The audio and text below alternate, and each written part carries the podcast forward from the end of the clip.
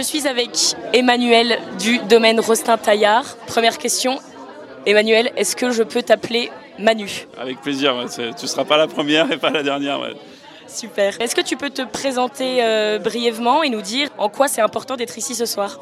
Alors oui, bien sûr. Donc, euh, Emmanuel, domaine Rostin-Taillard, euh, créé en, 2020. c'est vraiment une création de domaine, hein. c'est-à-dire que j'ai récupéré des parcelles que j'ai louées à, des voisins, et puis la création d'un cuvage.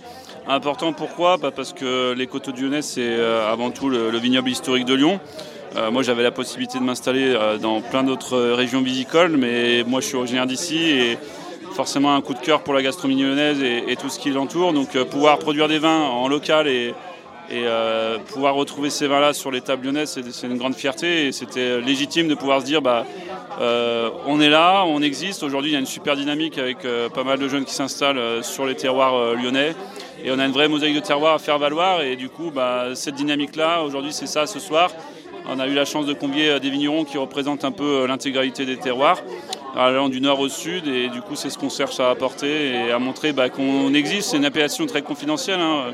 tu l'as compris, sur 200 euh, hectares, 20 vignerons, donc euh, on n'est pas forcément euh, connu de partout, mais c'est juste pour dire que voilà, il y a du vin qui se fait à côté de Lyon et qu'on a une vraie identité à faire valoir.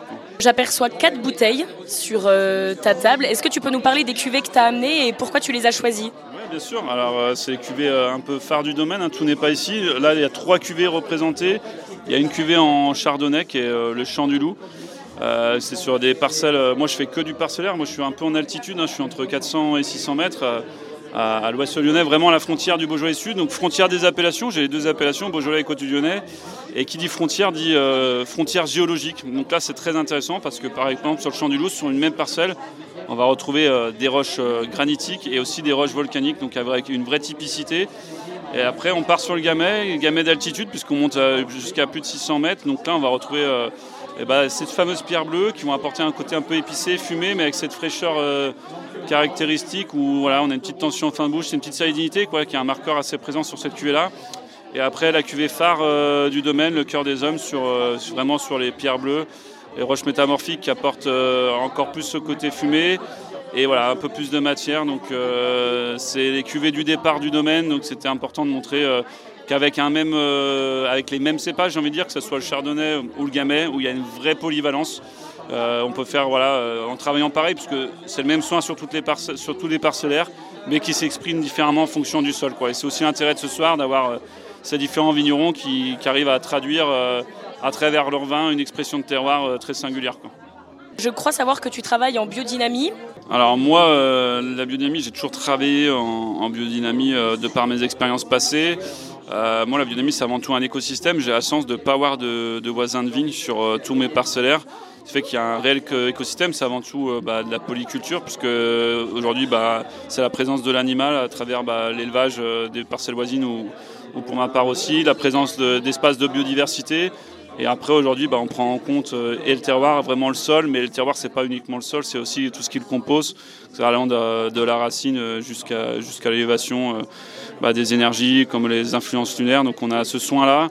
Alors pour moi, c'est une évidence, parce que voilà, j'ai toujours travaillé comme ça, donc je ne me pose pas trop la question. Moi, j'ai la chance d'avoir ma sœur qui travaille, qui produit des plantes aromatiques et médicinales sur le même terroir. Et du coup, ça me permet de soigner les vignes avec ces mêmes plantes-là issues du même terroir. On, joue là-dessus pour arriver à bah, baisser nos, doses d'intrants à la vigne et, rechercher bah, des vins euh, le plus purs et avoir une singularité dans ces vins et, retrouver cette énergie-là qu'on a sur, euh, euh, le lieu, en fait. Tout simplement le retranscrire, avoir des vins d'émotion et qu'on voilà, une singularité qu'on ne retrouve pas ailleurs, qu'on voyage un petit peu en dégustant les vins. Est-ce que pour toi l'appellation Coteau du Lyonnais a le succès qu'elle mérite ou pas encore? C'est toujours compliqué parce qu'on est des petits vignobles, on est un peu les appellations méconnues.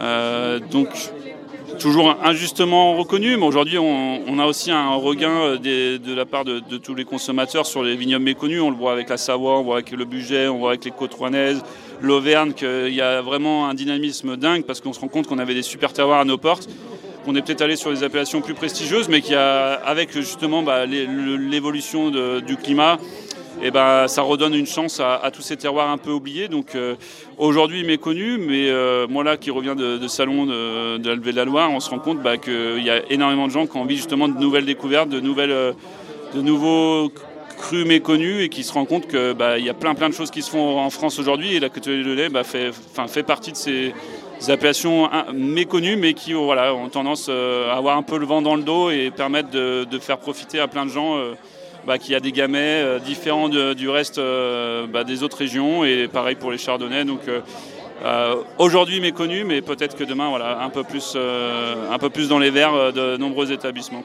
C'est ce qu'on lui souhaite. Merci Manu pour ces belles paroles. Et est-ce que pour terminer, je peux te demander ta musique préférée? True Story de Ibrahim Malouf.